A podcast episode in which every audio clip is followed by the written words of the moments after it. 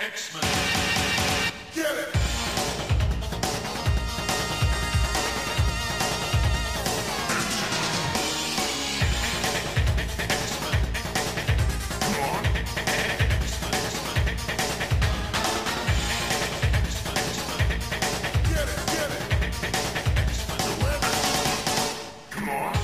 Hey everyone, and welcome to another exciting episode of Battle of the Atom. This is your weekly X Men podcast where we normally rank every story from A to Z. I'm Adam. And I'm Zach and Adam. We're in the same room. This I'm is, sitting across the table from you. This, This is weird. crazy. Cheers. Cheers. Woo. Clink. That's us drinking beers together. We're drinking Three Floyd's Laser Snake, which is a Mm. good beer actually. And has crazy art that's like great. Yeah, y'all don't know about Three Floyds, or maybe you do. They have Dark Lord Day and all that stuff. It's a good Midwestern brewery because the Midwest actually has the best beers. I don't know about any of that, but it tastes good, so I'm happy. Uh, Zach, where are we? Uh, we're in the C2E2 loft. Uh, this is where we're. The X Loft. That's what we've been calling it. Uh, me and Adam are here. A bunch of our other friends are here, and you'll hear them at the end of the episode. It's like Charlie and Chris and Christy and Thomas. You guys don't know Thomas. Well, you you might. Who knows? He hasn't been on the podcast before. That's the important thing.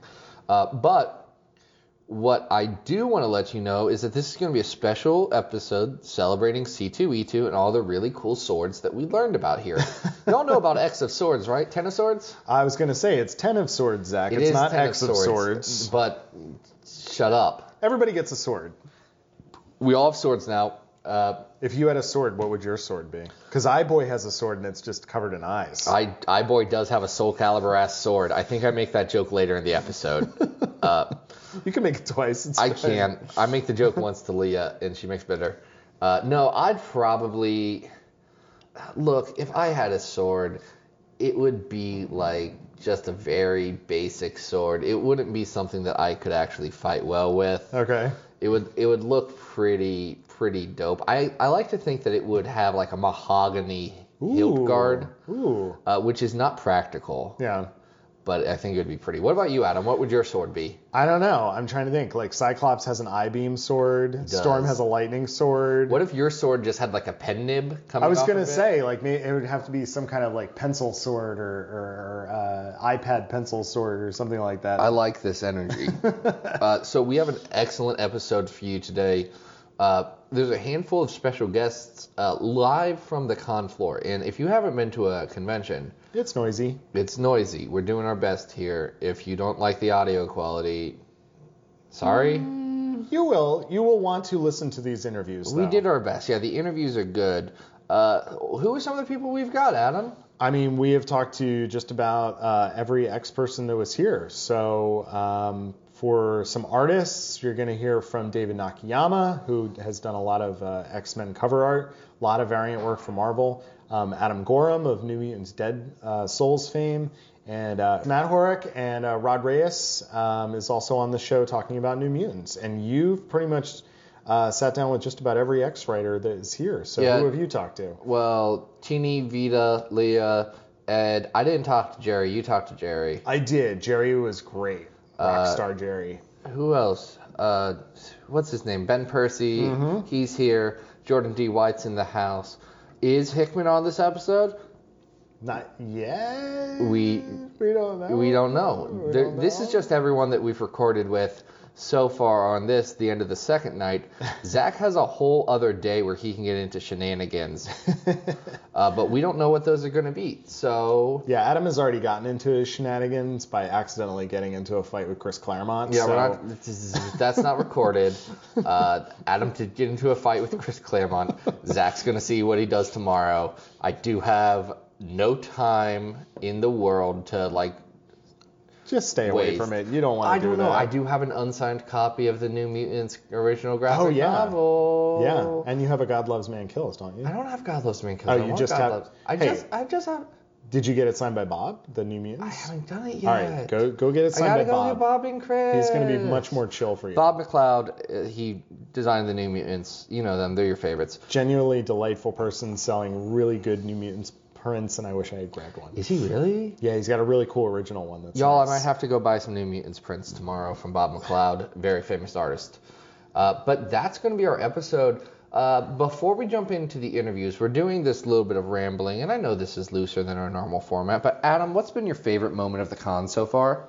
Um, we have gotten the chance to go to X panels. We've gotten the chance to sit down with a lot of the X creators. I think genuinely it has been really cool twofold to hang out with all of our uh, X Twitter buddies in person. Right. Um, we have met with uh, a, a nice group of fans over the course of the last two days who've like recognized us. And uh, if you were one of those people, thank you. If you wanted to run into us and you haven't, um, I'm out of here to, on Sunday. But uh, Adam, they're not listening. This is Oh, this isn't is a week and a half later. about? Yeah, no, this is so Uh, much later. This is what It's- happens when I eat a giant cheeseburger. Oh, you had a big top. cheeseburger, and guys, we had the largest pretzel I've ever seen. It was the size of a small baby. We couldn't thing was two foot long, No, at least a foot foot wide. It was too much. Um, We ate. Did we eat half that pretzel? I feel like we might have even eaten more of it. I don't Uh, know. Give I- us, give us, give us at least a third. How's that? No, I want to say we. I want to say half. I Um, think we. I think we nailed half that pretzel. Yeah, I would give us at least half. Cheese sauce wasn't great. The mustard was okay. No, no, a little, little, little on the chunky side. However, um, so aside from that, I just think uh, it's been really great. Uh, we want to thank everybody who's on this episode because the the X team has just been really warm and inviting, and um, we've just been kind of hanging with them over the weekend. Except for Papa, Papa, uh, well, Papa, Papa, Hickman. Papa has been grounded to his hotel room to work on scripts, and we understand why because he has to get that stuff done. He has to do that so that everyone else can do their job. And Papa Hickman, if you're listening to this, please come on our podcast tomorrow. I'm begging you, bud. I'm It's begging not live. you. He's not listening. I to this. know. Well, he has he has like special writer ESP, right? Sure. Well, how about you, Zach? What's been the uh, the highlight for you? Uh, it's been a big highlight meeting a bunch of fans and friends and stuff over this. It's been a super fulfilling weekend just hearing like hearing all you people say really nice things about us and then meeting people and just having a really good time. I've been stuck in Artist Alley and I say stuck because I've put myself there because it's the friggin' best. There's so many super talented people here. Uh, it's all great. It's been a super fun show. Getting to see my friends has been great. Getting to meet Adam in person has been a super delight. He's Yes. guys, he both exists and is and is good actually. He's great. He's everything I wanted from an Adam and more. Uh, Zach, you are everything I expected and more. It's been a delight to be in your personage. Well, that's great. Guys, we won't keep you from the good, good content any longer. Uh, we'll be back at the end of the episode to chat. Adam's going to be on a plane ride by the time we do that, which is sad. Bye bye. Bye bye. uh, but yeah, go enjoy our interview with Jordan D. White starting now. We are here at C2E2. Uh, the X Men panel just ended. Uh, this is Zach. I'll probably have done the intro already. I'm here with Jordan D. White, uh, senior editor of the X Men line. Jordan, uh, let's talk about the big elephant in the room. Ten of Swords, bud. Ten of Swords. So there's ten swords. that sounds like a reasonable assumption. I mean, the press release said so. okay, then never so mind. you're allowed to say that. I, Good, good, I assume good. everyone knows at this point. Sure. And it's a week later, so Oh, gotcha, gotcha. either way. Uh, so yeah, Ten of Swords. Yeah. Uh, this is spinning out of stuff that Tini was doing in Excalibur, which has a lot of swords, right? It's, there's going to be some teeny stuff. Basically, it comes out of stuff that Jonathan has been seeding and stuff that Tini's been seeding. Right.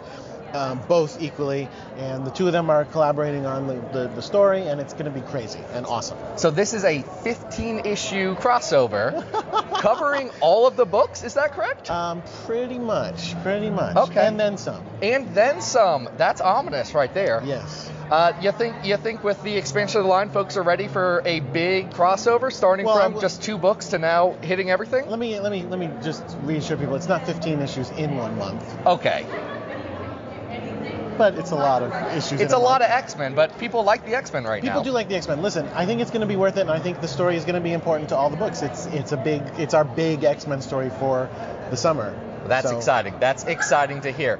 Now, uh, you know, you got a lot of other stuff going on. You have, uh, let's see, what's coming up Other right than now? the X-Men, not Well, really. You got Ghost Rider. you got some other stuff. oh, sure, sure, sure. Uh, but no, so the X Men stuff. How, how have you felt the reception's been to the whole X Men Dawn of X line as it's uh, kind of come through in the last few months? Oh, it's been it's been really positive. It's been really terrific. I mean, uh, uh, you know, uh, people have been coming up to me at this convention and on the internet saying like I I haven't read X Men in years, and I'm back, and now I'm reading every week, and I love it, and that's so heartening. It, it, it just makes us feel really good that people can can jump back into it and be as uh, as passionate about X Men as they ever have been. That's exciting to hear. Now you got a lot of you know big artists, big writers, big stuff. What has been the biggest surprise book for you?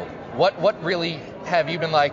This has blown me away. I didn't know this was going to be here, and it's really taken taken me aback. Interesting question. Interesting question. And Well, I you mean- better answer well because Tini is within earshot. um, basically, I mean, fir- well, first of all, all the books are great, and right. we didn't we didn't go to people and say do this book Mhm. for the most part. A tiny bit, but mostly A tiny did. bit. I'm not going to say which one. Maybe one. But even then, we didn't we didn't go, go into the details. We kind Mhm. of went. We need a book that does this kind Right. of a thing.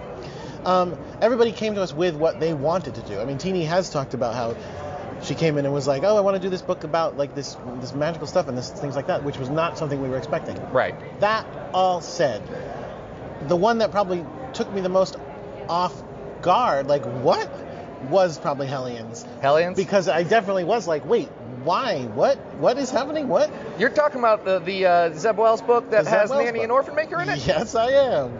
Nanny, Orphan Maker, uh, Wild Child, uh, Scalp Hunter. Like again, it was like, wait, this is the team you want to pitch? What? What? And then again, once he starts explaining what he's doing with it, it's like, oh Mhm. yeah, yeah, yeah. Actually, I do want to read that book. Uh, and also, when you read Zeb's scripts, he's really good. He's a really good writer. He's terrific. Tini Tini off mic just said he's very funny, which if you are reading. Jordan's interview. I'm, I'm back. Tini, No, yours I'm is happy to have later. you around. yours is later. We already talked about this. I- walk with my buddy. By now, by the time you, you hear this, I guess you'll prob- maybe you will have read already Spider Ham number three. But I read it like a day ago, and it was so good. It had such an amazingly great bit that is exactly something I'm a sucker for. A very, let me just say, a very Gwenpool bit. A very Gwenpool, the mutant who lives on Krakoa, and is definitely mutant who lives on legally required to stay there and not get erased out of continuity. She is absolutely a mutant. That absolutely counts for real. We'll see where she pops up. That's good. So how? We've got about 30 seconds Oh, left. it- that was a hard, a hard I, out. I told, minutes. I didn't told you it'd be five out, five minutes. I thought that was an estimate. All right, let's go. No, do it. I'm I'm a professional here, Jordan. Uh, how tired of you of people asking about Baby Havoc and the lobsters? Yeah, yeah, all right, yeah, yes. Very, uh, very mm, medium. Well, then you should put Baby Havoc and the lobsters in some stuff. I don't know what to tell you, bud. Ah. you made promises you didn't keep. I didn't You only, actually. You guys only no revitalized the line. in that picture that says all of this will appear. There was also like three Wolverines. Yeah, and we have Wolverine in three different books, so I'm gonna count that. Uh, I don't know. Well, I appreciate your time. I know you've got a con. Jordan D. White, everybody, check out all the X-Men books. His name's on all of them. Uh, they are. It is. It's I true. know, of course, except for X4. Yes, that's a that's a Fantastic Four book that's causing no shortage of yelling. Uh, and we have legally said we're not talking about that anymore on this Oh, podcast. sorry, sorry. No, Jordan. Uh, yeah, I'm gonna end this interview now. Bye. All right, guys, we are here with uh, Rod Reese, right? Is it Reese or Rice? race Race. Race. race Race. like uh, ray gun Okay, so Rod Race is here, um, artist on New Mutants, taking on all the artistic responsibilities there. How's that been so far? it's been crazy because uh, one of my one of my favorite things in comics is uh, Bill Sienkiewicz Chris Claremont run. Yeah. So when they asked me to do this, uh, I have first I have to thank uh, Jonathan Hickman and uh, Jordan D. White and uh, people uh, at Marvel to trust me and to ask me to do that. Uh, it's it, it's crazy. I'm very honorable to to bring back because they said they're going to bring back the, the classic New Mutants and uh, they asked me this because uh, they like my style and they and to be honest uh, I have to say my style it's we have been using cabbage and uh, and I and I we share uh, the same sensibilities artistically Yeah. speaking so uh, every everything uh, was uh, involved was ready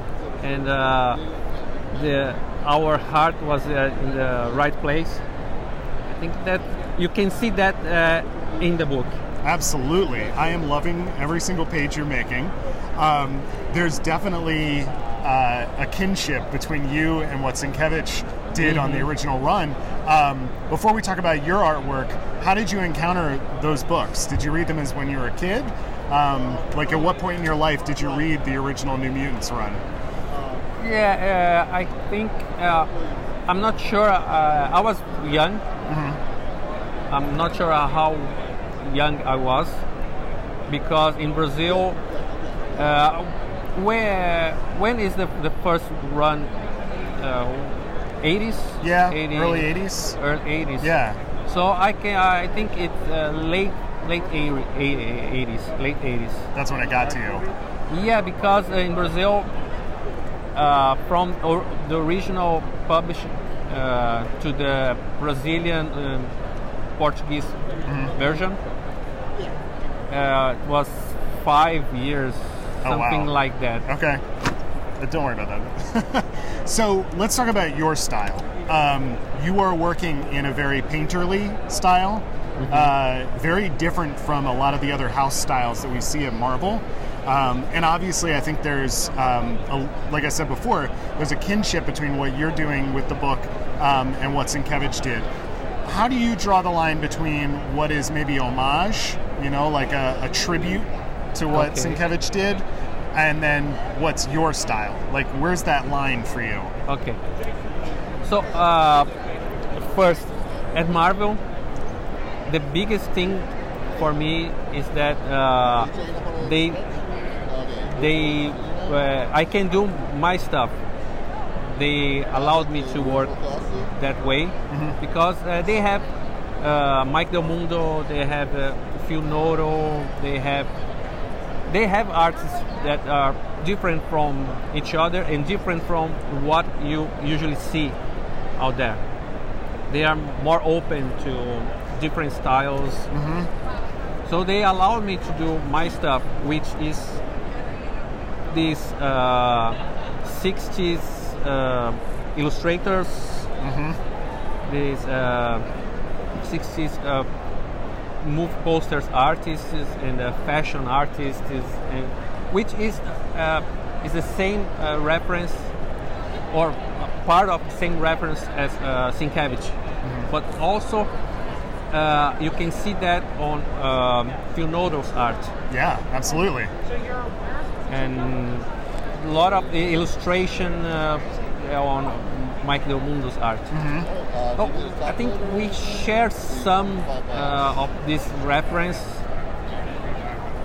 and uh, for this this project, what I did was uh, bring more of the 80s vibe to add to what I already had uh, of Sienkiewicz but um, I try to to do something uh, on my own.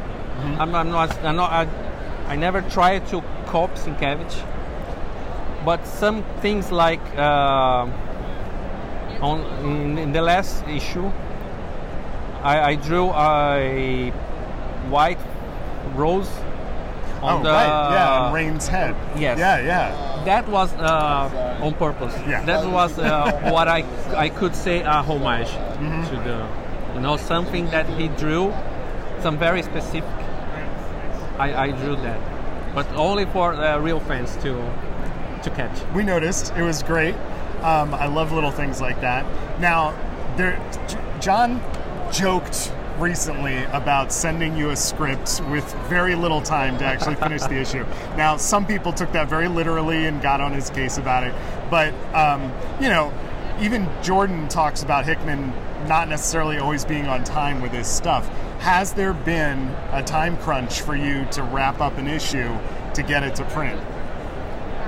Um, yeah, I, I can say that uh, I wish I had more time because uh, my my work is is very it takes a lot of effort and a lot of work involved. It's uh, it's the drawing and the painting, and so it's a lot of work. Mm-hmm. I we sometimes I think I wish I had more time, but uh, we, when he joked, he said uh, that I did the issuing.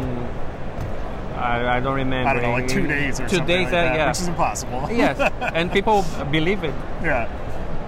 But uh, yeah, I, let, let, let's let's say that uh,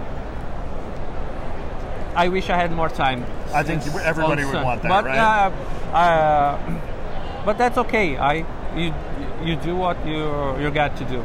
Well, that brings me to I want to talk just a little bit about your style before I let you go.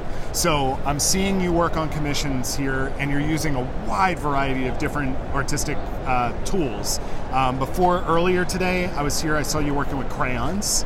Um, now I'm here. You're working on an apocalypse piece, and it's all in watercolors. What kind of materials are you using on the actual book? Um, uh, zero zero one zero zero zero one one one So zero. everything's digital that, Yes. that we're seeing. Okay, what what apps are you using? What programs are you using? uh, Photoshop. Okay. all, all, all Photoshop. I I have brushes with uh, painting textures and watercolor textures Uh-huh. and uh, different splatters that I use. So I try to do what uh, I do on paper to do digitally. Are you making your own custom brushes to try and figure that out, or you, have you found really good ones that you like to use? Yeah, I I found online some good ones. I try to cu- uh, custom some, cus- uh, some uh, for paper the textures and. Uh, but I, I- I don't like to have too much to use because uh, I get lost. Yeah. Well, it, can get to be too much, right? Yeah, I- Absolutely. I, I like to to work with uh, three, four types of brush, and uh, try to with them uh, do the the painterly aspect. Are you starting straight from col- in color, or are you just working up from a pencil outline? What's your working process like? I don't have much of process. Uh, I like to to draw digitally uh, to uh, the the forms and the the, the figures. But uh, the the backgrounds is pretty much uh, straight to to painting. Okay. To to, to the, the part uh, to the colors with no just like a little guides, just lines to for, for me to understand what's happening. But pretty much is backgrounds are straight to color part. Okay. Rod, I know that you are very busy this weekend. You have uh, so much commission work going on. I thank you so much for taking a couple minutes to uh, talk to us. Thank you for And asking me. Keep up that. the good work. Uh, it's very, very good. Thank you very much. Appreciate it. Guys, we are here at uh, Tini Howard's booth. Tini, you might know as uh, she's running uh, Excalibur. It's really good, people. You know about that. Everyone likes it. It's the one with the magic and the swords. Uh, now they all have swords, but that's fun. Tini, how are you doing today? How's the con going for you? Great. Uh, we had the X Men panel earlier, and we had a big X Men signing. So it's been uh, it, it's been a great day here on Krakoa with my fellow council. With your fellow council, yeah, you're sitting in a murderer's row of Ben Percy, Gerry Duggan. Uh, Ed Brisson's not here, but he is here in spirit, and also he has his banner. Yeah, yeah. Ed had uh, travel problems. Ed had travel problems, which we are all very sad about. Uh, but no, so I wanted to talk to you about Excalibur. That's your current book that you're really knocking out on, uh, and it's exciting. So, you are a noted fan of a lot of the characters that are in Excalibur. Was it a was that the reason you wanted them on the team, or did you have to like hold yourself back? It's like I got to find an organic way to make this happen.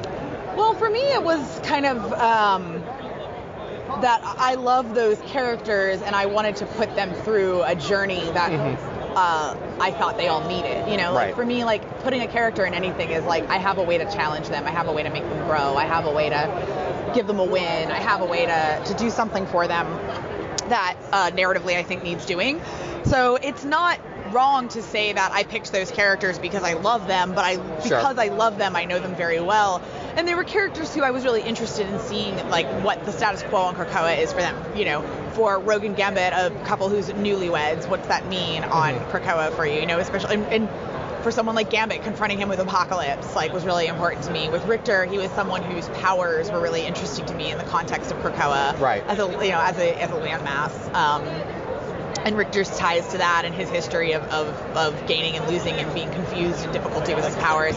And Jubilee as someone who has a human child. Um, yeah, was- yeah, a were all- dragon human child now. yeah, yeah, yeah. Uh, those were all really important things to me that I was like, not only, uh, you know, wasn't that I love them, but it was like because I Right. love them, I want them on my team, and, and you know, I want them with with Betsy. I want them with. I, I wanted Betsy to have people around her who were, you know, X Men in a way that she, as herself, has never really gotten to be because Right. old school strike Betsy, no one liked her. The X Men were mean to her. I remember that, even if they don't. I mean, look, they were. She was doing a few murders. okay, look. And, no, look, the X.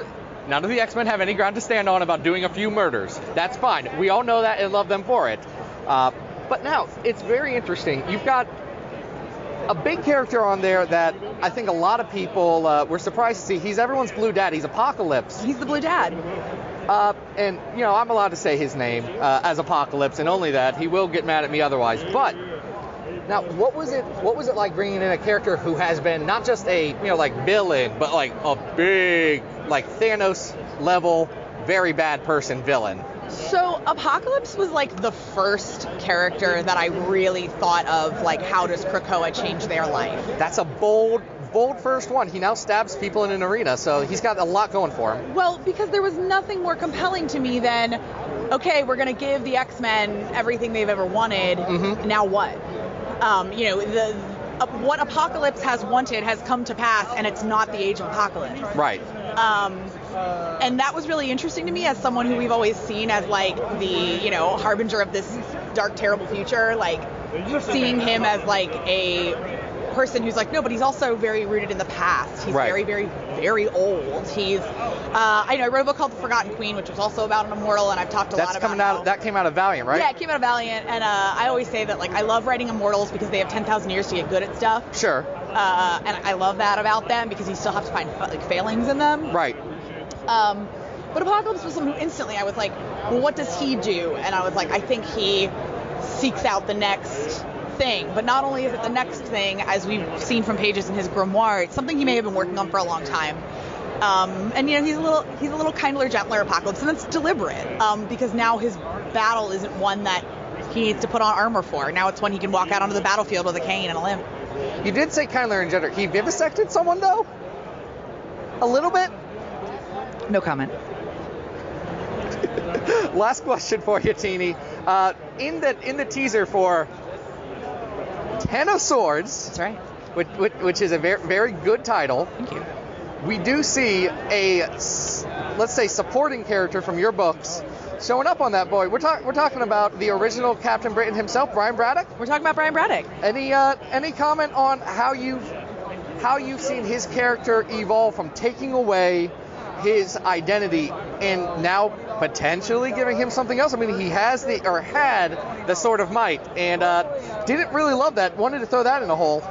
Yeah, so uh you did see Brian. We did see Brian. That. that is Brian. He's on that. He's wear, he's wearing his old pajamas. yeah, he's got uh we, we know that Brian has a thing going on with a sword He does have a thing going right on with now. the sword. Um and but like so Brian's story right now is um it's kind of sad, right? Like if you're following him right now, like you're kind of worried about him. He, he's very worried. I'm worried about him. I'm worried about his very sweet baby daughter. Yeah, his, his sweet baby girl, uh, but you know she's fine. She can talk. Uh, She's frankly of all the babies in this book, she's the most on top of it. Yeah, she's she's knows she knows what's up. Uh, but yeah, I think I think it was important to me to think about not just okay, we we take the amulet from Betsy, we or from Brian, we give it to Betsy. Um, you know, I love Brian Braddock and I love Captain Britain stories, and I wanted to see what that does to Brian Braddock. And Brian Braddock has had some rough times, like. Had a few had a few bad ones. Yeah, and so to me it was like I don't want to just you know give him a bottle or a, a depression beard or whatever. Like I want to, you know, he doesn't look he looks great with a beard, true, but um, like I, I want to. I want this to be a challenge for him too, and and you know if you're reading Excalibur, you know that the challenge is like that Betsy is very as a citizen of two nations representing one nation, a lot of people in that nation don't like it. And Brian is going through something I think a lot of people have gone through, which is when you have a certain kind of privilege and people maybe attach themselves to you, you and you have to disavow that. And he's right now trying to get around that. He's like afraid of being the um, you know the face of good human English people, and, and he doesn't want that. He loves his mutant family very much. Um, so he's he's gonna have to find a way that he can uh, serve what he believes in um, and the people he loves without serving people he doesn't want to. Awesome. That is great to hear. I'm very excited to see where this goes. I'm very excited to hear that you've got a larger role in Ten of Swords and uh, ready to see that. Hope you have a good con. Thank you too. All right, I am here with the one, the only, the spectacular Whoa. uh, David Nakayama. Most of you guys know him from his uh, incredible variant cover work and regular cover work, for that matter. Uh-huh. Thank you. Uh, sometimes you see his artwork signed as DNA. Dave, how you doing? Adam, hi. I'm glad we're finally doing this. Delightful to catch up with you. Yeah, I feel like uh, we, we said we were going to sit down at NYCC and then just the timing didn't work out. So um, very glad to catch up with you here in Chicago. How's your con going today? Oh, fantastic. You know, I haven't. I haven't been to the show ever. This is my first time here. And um, it's amazing. I walked in this morning thinking, oh, I've heard the good things about this mid-sized show. Walk inside and it's bigger than New York Comic Con. Like, wow, I'm blown and, away. and less people.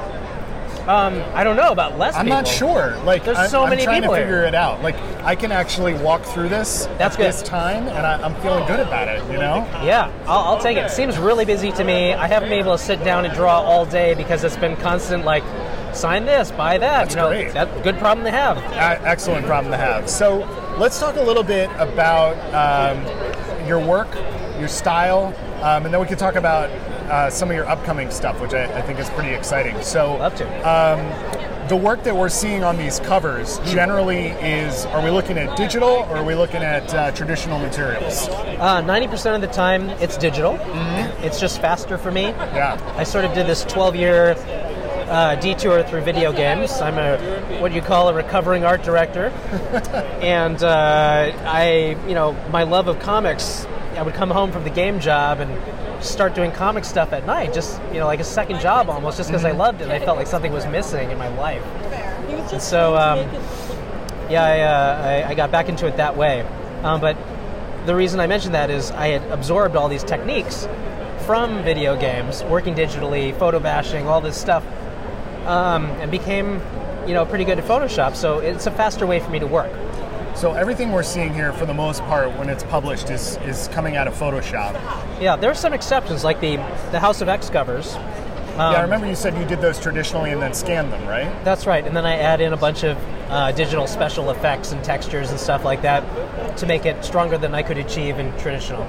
Have you found what's your like custom brush kind of system? Are you making your own stuff? Do you uh, search out like new stuff for new pieces, or are you pretty locked into what you like to use? Well, at this point, I'm, I'm just basically using the same, you know, 10 brushes over and over. Okay. But in finding those brushes, it was challenging because there, you know, literally a limit, uh, limitless options out there, right? Yeah. Artists are always trying to sell you their amazing 500 brush pack, of which you don't need any of them except maybe that one. And then um, Kyle, you know, Kyle Yep, Brush. Kyle Webster. yeah. He's great. Um, definitely some of his brushes. I've got some True Grit brushes, and I guess over the years I just sort of played with them until I found the ones that I like, and now I don't really feel that impetus to to delve into it too much more, just because I found ones that do what I need to do. Yeah, and your style is so distinctive. Oh, thanks. Um, and I, I I find it so unique compared to some of the other things that we're seeing out on the market. Um, it you. makes a lot of sense why they come back to you time and time again for these cover art uh, pieces. So um, I wanted to talk to you briefly about uh, something you just started posting on Twitter, Oh, which yes. was that uh, Mm-hmm. we, we just came off the heels of Toy Fair uh, a couple weeks ago, as the time this episode airs, and uh, you're doing some of the card art for that, correct? Yeah. Um, I went uh, freelance a year and a half ago, I acquired a new client sort of out of nowhere, which was Hasbro. and uh, I've been doing a lot of um, package art for them, um, and that included things like Deadpool's motor scooter and uh, oh, all sorts of things. But but recently, the one we're talking about right now, it was just announced at Toy Fair, was the Age of Apocalypse Yeah. line, uh, which includes seven figures. They are, let's see, Sunfire. You can help me. Uh, we got uh, X Men, X Men, Jean Jean, Grey. Grey, Weapon X Wolverine, Yep. Wild Child. That's so weird that there's going to be a wild. Isn't that Child strange? Like. I don't know who was clamoring for that one necessarily, but it does help fill out the yeah, whole absolutely. the whole look. Yeah. And a couple more. Um, and look, amazingly, it was my first set where I did all the art, uh, all seven. It's really cool. I mean, I, I, I've seen the stuff that you've been posting, the ones that you've been uh, allowed to share, and it, it's just great to see. Your style, I think, lends itself to uh, that kind of promotional artwork style that you might see on the back of a box. Thank you. I I, uh, I do think of myself as an illustrator Mm-hmm. first, so I'm very focused on doing a very elaborate piece that really gets into the weeds of the details and texture. You know, a lot of artists don't really think about texture. I think a lot about texture. yeah. Um, Ironically, that particular set we're talking about, they wanted me to draw in a 1990s, uh, you know, Style. retro style. That's interesting. So okay. if you look at it, it's all line art. It's got liquid style coloring. Uh-huh. Remember liquid? Yep. Back in the day, Yep. preeminent colorist uh, colorist house. Um, so I was trying very much to do something that, that was reminiscent of that time.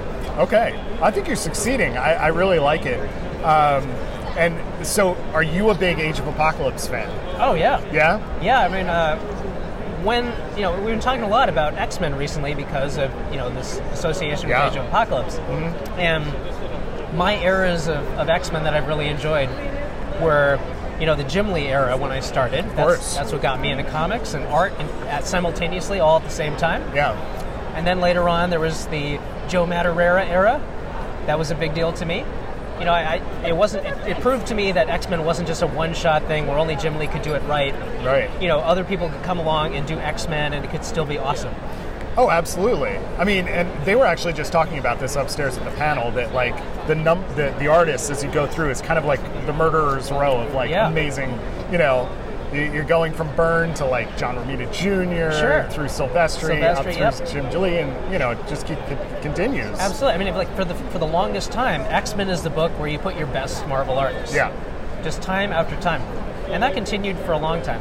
Um, after that, it was more the stories that mattered to me. I don't know whether it was because I was getting older or the artists I like weren't necessarily on the books, but you have the Morrison era was very important to me, and now Dawn of X under Hickman is scratching that itch for me. Good. I'm glad you're really enjoying it. Yeah. Um, so, what's next for you? I mean, you're doing uh, what I've seen a lot of lately is um, what we see in front of us on your table, which is the uh, the Spider-Man variants. Um, are they tapping you to do I, without spoiling anything that you Yeah. can't talk about? Are they are they tapping you to do a lot of work? Yeah, I'm, I, fortunately, I, I'm busier than ever. Good. Um, plenty of Marvel stuff, uh, plenty of Hasbro stuff, thank God. You're working for Valiant, right? Doing some Valiant stuff now, Quantum too. and Woody. Yep, but also X-O Manowar, Shadow Man, uh, Bloodshot. Very cool. Uh, all my old favorites, you know? Well, it is great to see that you are uh, being so prolific and ubiquitous out there with the publishers. Um, Dave, it's been a real pleasure. Thank you so much for taking some Thanks time. Thanks for having me. Great talking with you. Fun. Guys, I'm here uh, at C2E2 with uh, creator Ed Brisson. You might know him from Uncanny X-Men or Old Man Logan or Dead Man Logan or all the Glob Herman good stuff or X-Force or the currently running New Mutants. Ed, how are you doing today? Doing okay. I'm doing, Doing okay? Yeah. Doing okay? Finally get your flight in? I finally, after 38 hours, got here. Well, that's good. So we want to talk to you.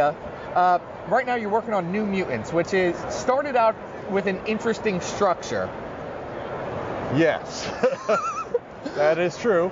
It it is true, and now you're it's kind of coming together under you with the two teams a little bit smushing into their own little group here. Right. Yes. Now, I guess for you know moving forward, what would you say is the mission statement of this book? Where do you you know where do you see this book fitting in in the wider line? I, I find that what I'm trying to do is I'm trying to find a place for the New Mutants while they're trying to find their place. Like find where they fit into this new sort of uh, uh, world that they're living in. Uh, and you know they're they can't be like you know backup X-Men forever. So I Right. want them to have you know they're trying to stretch their legs and, and sort of exercise their own autonomy. Uh, they're largely uh, running under the uh, the motto of uh, easier to beg forgiveness than ask permission. And uh, so they're kind of where they see a need, they're going out trying to fill it, and uh, causing, I think, causing some problems for mutants along the way uh, as sort of a, uh incidental blowout from it. So, so they're they're well intentioned, but uh, you know there there's going to be fallout coming that's like slowly building with the books uh, that will that will sort of land on their doorstep. That's good. That's good. Now, you were one of the, one of the writers who had been working on the books before the big Krakoa shakeup. Yes. How would you describe the difference in mindset? Because I mean, the editorial teams mostly stayed the same. Yeah. So jumping from that paradigm to the new one, how's that been like from a writing standpoint, from a working collaborative standpoint? It's been interesting because it, it's uh, in a lot of ways it's now a lot more restrictive, but also weirdly freeing.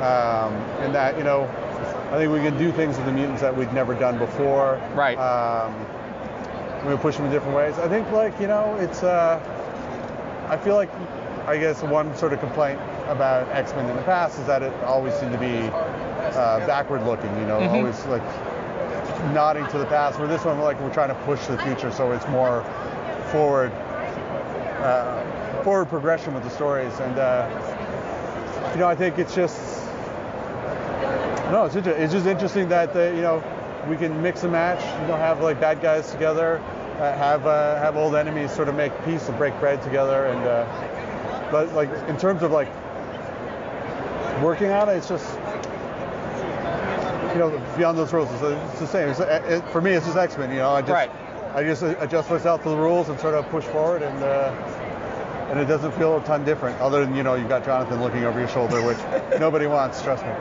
No, that's good. Now, uh, X adjacent to you is uh, the Ghost Rider book that you've been writing right now, which Yes. is starring uh, starring Johnny Blaze as the King of Hell.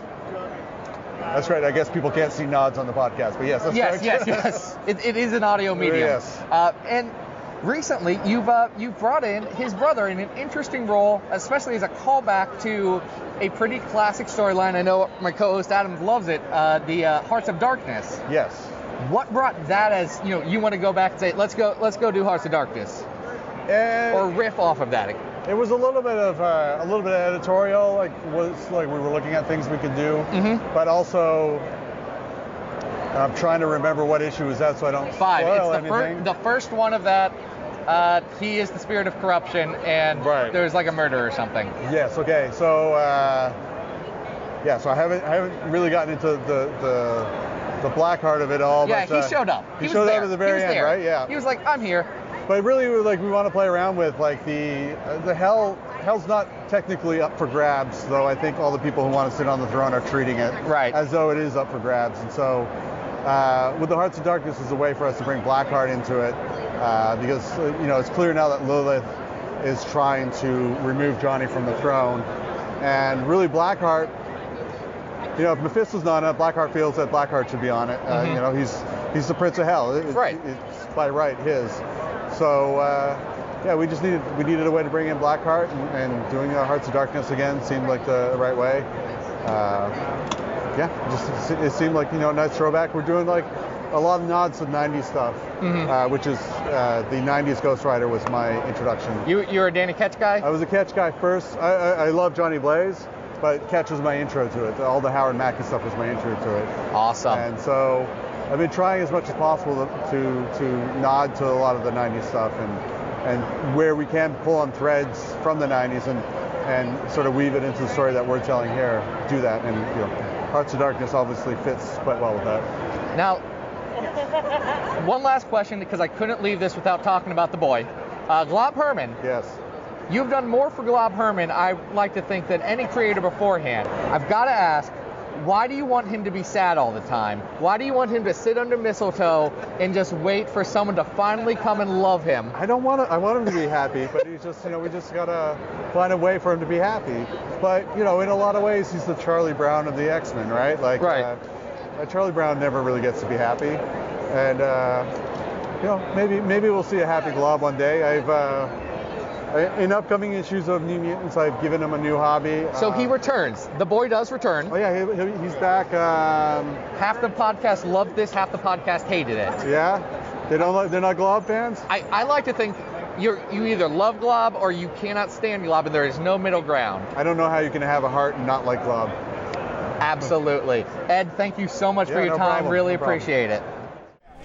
All right, we are here with Matt Horak, uh, comic book or- artist extraordinaire. Matt, for uh, some of our Battle of the Atom listeners who may not be familiar with your work, where can people find you? What, what are you best known for?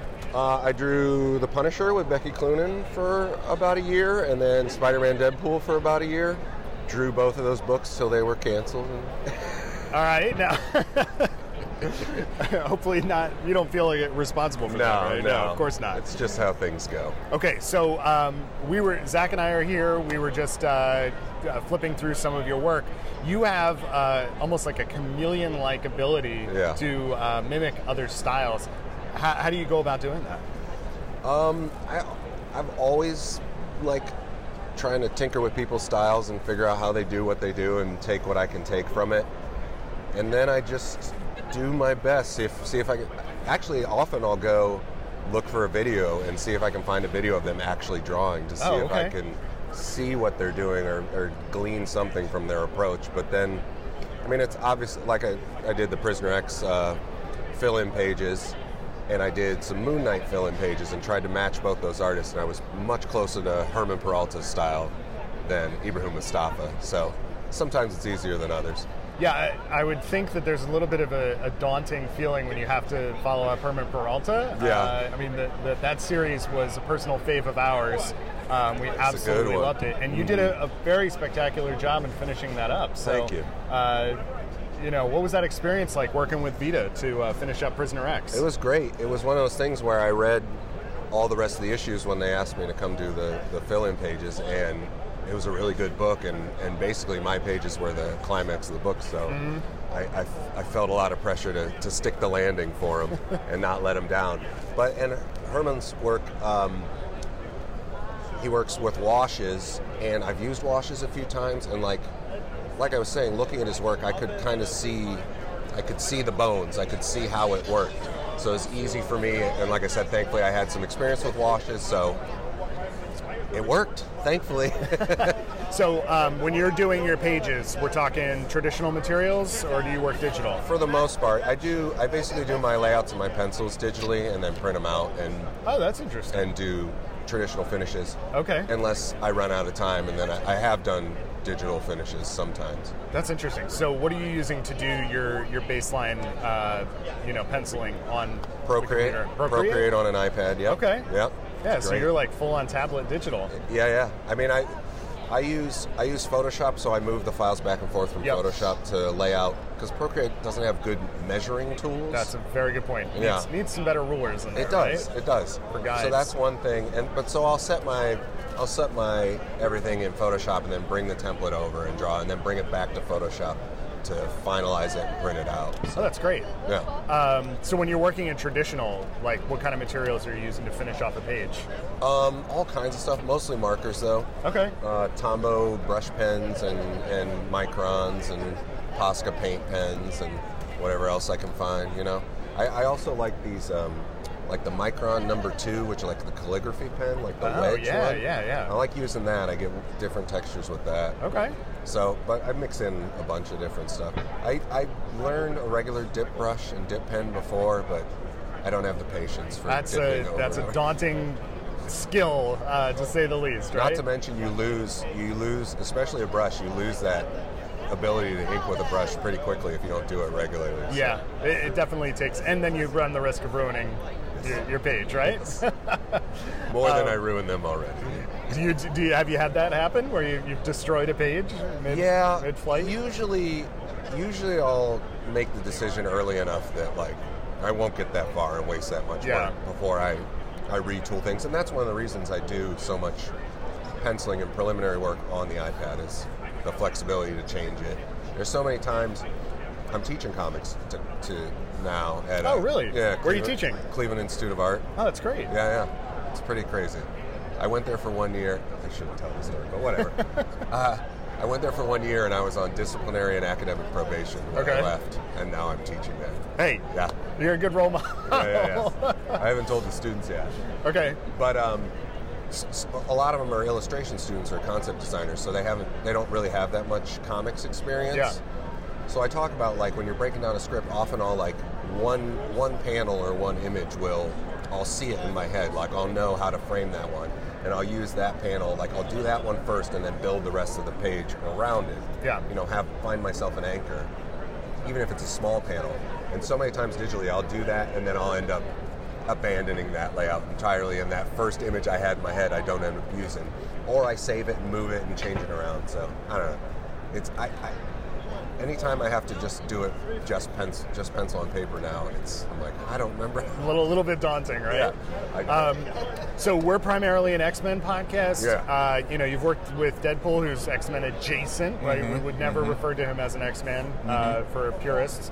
But um, is there an X property that is like your personal favorite that you'd love to work on it someday?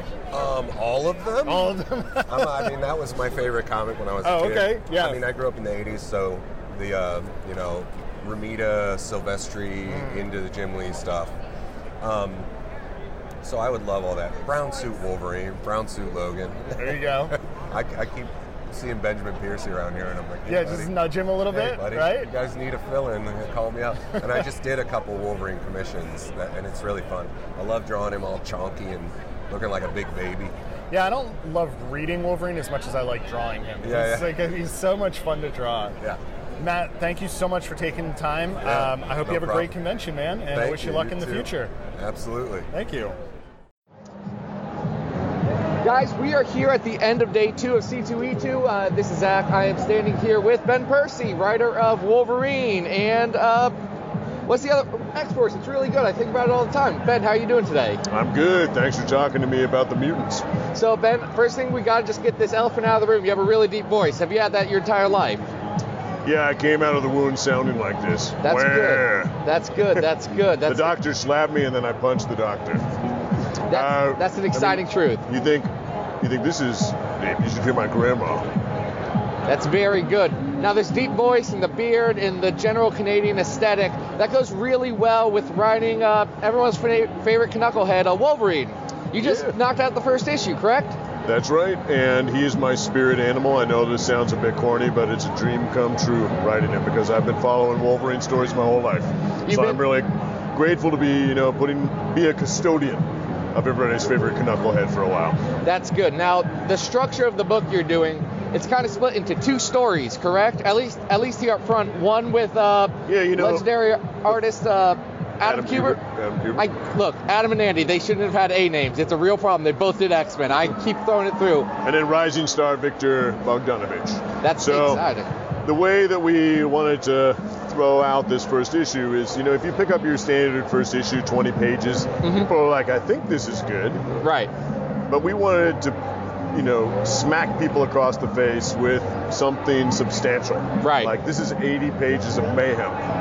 And it's tonally variant. You know, with Adam, I built a crime story that has kind of a Michael Mann vibe to it. Mm-hmm. And then you have the Viktor Bogdanovic story, which is more shadow soaked and horror tinged. Yeah, there's Dracula's in it.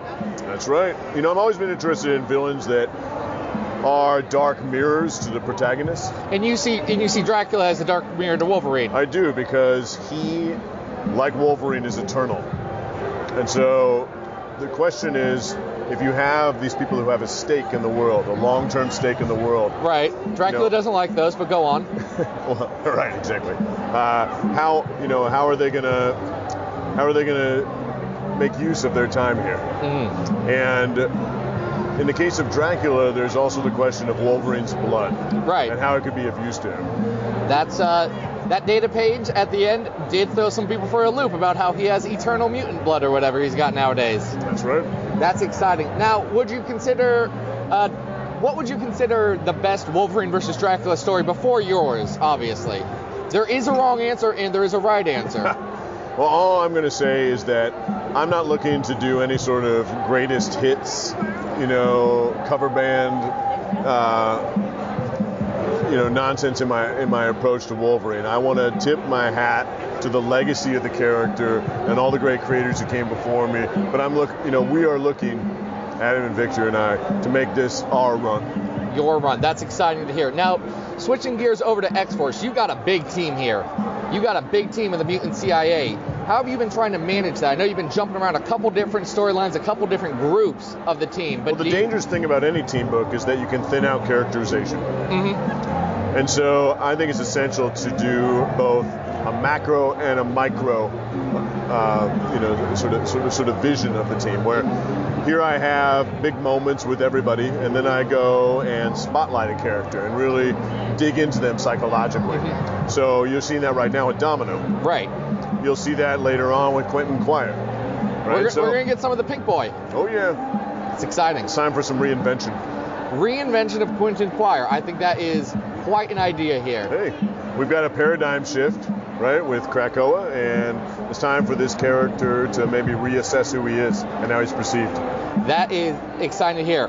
Now, the last project that you had that just came out recently, I was a big fan of it. We're talking about Weapon Plus World War IV, all about manslaughter. He's the man thing with a Gatling gun.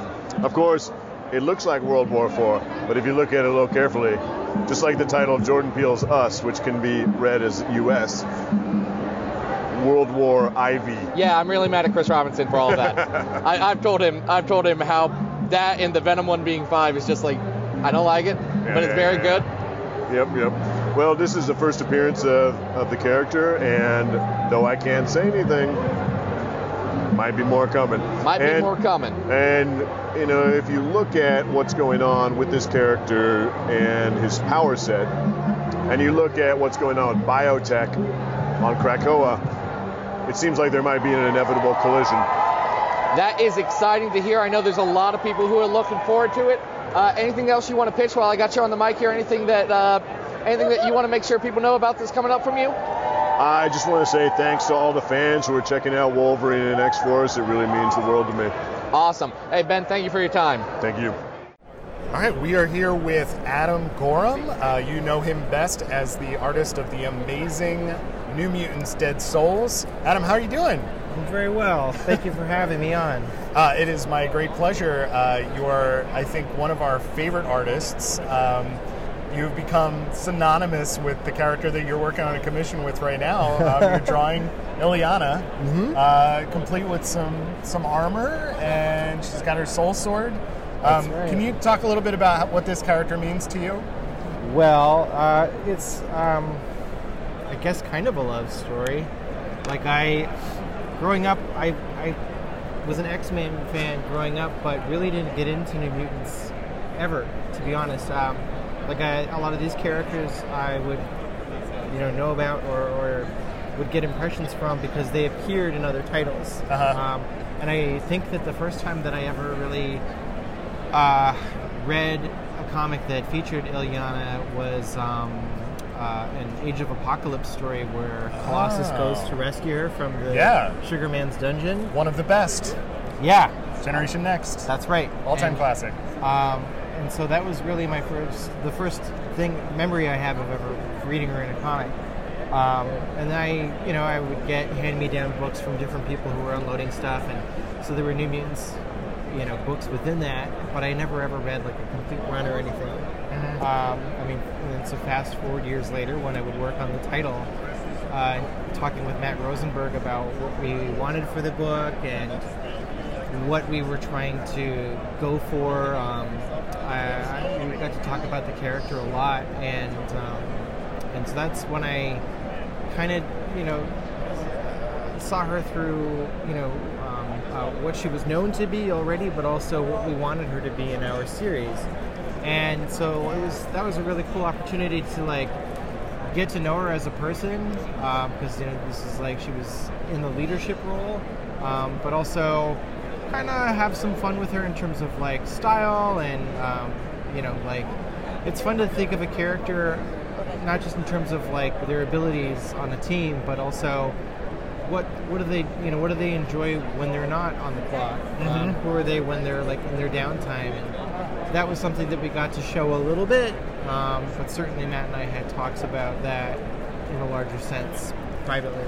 Well, let's talk a little bit about what you just mentioned with the, the design of Illyana in that series, because I think you did have some heads turn, uh, especially with the way uh, you clipped her bangs. Yeah. Um, just presented her in a more classic format when um, people have been very used to the Bendis era Bachalo design for, for a while. Yeah, I was, uh, you know, like I, I'm not. It was obviously nothing against that. It was just me wanting to try something different and wanting to set our book apart from what had already, you know, been established. Um, so I was in the process of working on character designs with my editor Darren. Working, and I, this was just from a pure costume perspective, but I felt like the costumes weren't enough. We like I wanted like a uh, a more uniform uniform. Yes. Um, so you know, something like jumpsuits that they would all be wearing, but obviously uh, to set them apart, I uh, wanted to give them each a little something. So I mean, at one point, I was trying to, I was trying so hard to give Strong Guy a beard throughout. Oh yeah. uh, they were just not having it, and it was like you know, and Matt I think gave Strong Guy a mustache and um, his uh, his, his uh, what was it the I, I the title escapes me now, but any at any rate, um, so I was looking for to like lean into Illyana's goth sensibilities, and um, one of the things in the bang with the bangs in particular, one of the things that kind of drove that home for me was my own daughter who had, for some reason, decided to cut her hair Oh. in class. Uh, so she, I picked her up from school one day and was like, "What's up with your hair?" And she was like, "I cut them." And cut, I cut my hair with safety scissors, and it was just like Kind of not- crooked. yeah, kind of. It was like roughly hewn. It was. It wasn't even like clear cross either. It was like she clearly had started and then panicked and gave up and just hoped that I wouldn't notice. Yeah. And there was just something about that that um, that I wanted to like. I just between me and my daughter, it was such a nice moment, and I wanted to kind of bring that into what I was working on. It, uh, so it was a small epiphany that she was responsible for, um, and that kind of got the ball rolling with how I wanted her look to be, and like I wanted to. So the bangs was a departure. Um, I wanted to kind of uh, get rid of her eyebrows. Um, so I, you know, like I, um, you know, my partner has fair eyebrows, and so it made sense for me to like for if somebody who's like you know stark blonde to to, like you know to just to render them in black seemed wrong. So I would either make them really wispy, like suggest them, or just not have them at all. Um, and then I that, that I felt would kind of draw you to her eyes more than anything else. Um, and so you know, in, uh in my own sketchbooks, I played around a lot with like her eye makeup, which I had like either black or like red. Um, and like the red, I remember like doing like a color note with like uh, red pencil crayon and stuff. So with the red eyeshadow and whatever, it made it look like she'd been pepper sprayed. Oh yeah. which I'm kind of into, but I can see why they wouldn't want that. Yeah. So I pushed it as far as I could go, and it was really when she was in her like in her civilian clothes, uh, we're at that in the funeral scene uh, where you know she got to really goth out. But um, I'd like to think that it carried no matter what. Absolutely. Um, can you talk a little bit about your technique? Um, looking your sketchbook right now, um, we've got a blue line pencil under um, underneath, and then we're using brush pens. Yeah, I I I can be I, I change up a lot, but I mean for my base sketch I'll use blue line, um, in some case even red line, like a red pencil crayon. Uh-huh. Um, and sometimes I will use pencil, but whenever I draw something in pencil, I feel compelled to erase it afterwards, and that can lead to some, you know, like smudging of ink, or you know, like the ink fades a little bit. So I avoid that, and I feel like with the with the blue underdrawing underneath, like it kind of makes the black lines pop a little bit more. Sure. Like it's got this like 3D effect to it. So I've gotten a lot more comfortable just doing that, and then Um, I'm using uh, a Copic multi-liner soft brush pen, which I don't use a lot to be honest. I normally use a, um, a Pentel ink brush with a cartridge. Mhm. Um, but it just so happens that my cartridge is dying at Oh, the no. moment. I brought backups, but I just, you know, like I'll, I have a kit and I tend to just grab whatever is nearest in reach and work with it. Yeah. And different tools will bring out different aspects uh, uh, of, a, of my drawing ability. Um, but I'm, you know, feeling comfortable with this so far. Now, as someone who works digitally uh, myself, Mm-hmm. I am always amazed when you post progress videos, process videos of you doing your inking, um, Yeah. because you are often using uh, either you know an actual brush or a brush pen and doing these very very delicate things with that brush. And I'm always like saying a little prayer, whatever you're gonna, you know. And some people are, are commenting, "Oh, this is so relaxing," and I don't know. For me, it's like very anxiety-inducing to watch. So, um, what is it for you? Um, do you do you find the process of of inking like restful, or is it uh, a little bit of a, a blood pressure raiser for you? It's you know it's both at different times, and a lot of it just comes down to how well how well I see it, or how how you know how much I've thought ahead. Um, so I, sometimes you know inking is very joyful and blissful, and I just relax. It's very soothing. And then other times, like I'm clenching my jaw, I'm gritting my teeth, and it's kind of like I'm I'm watching every line.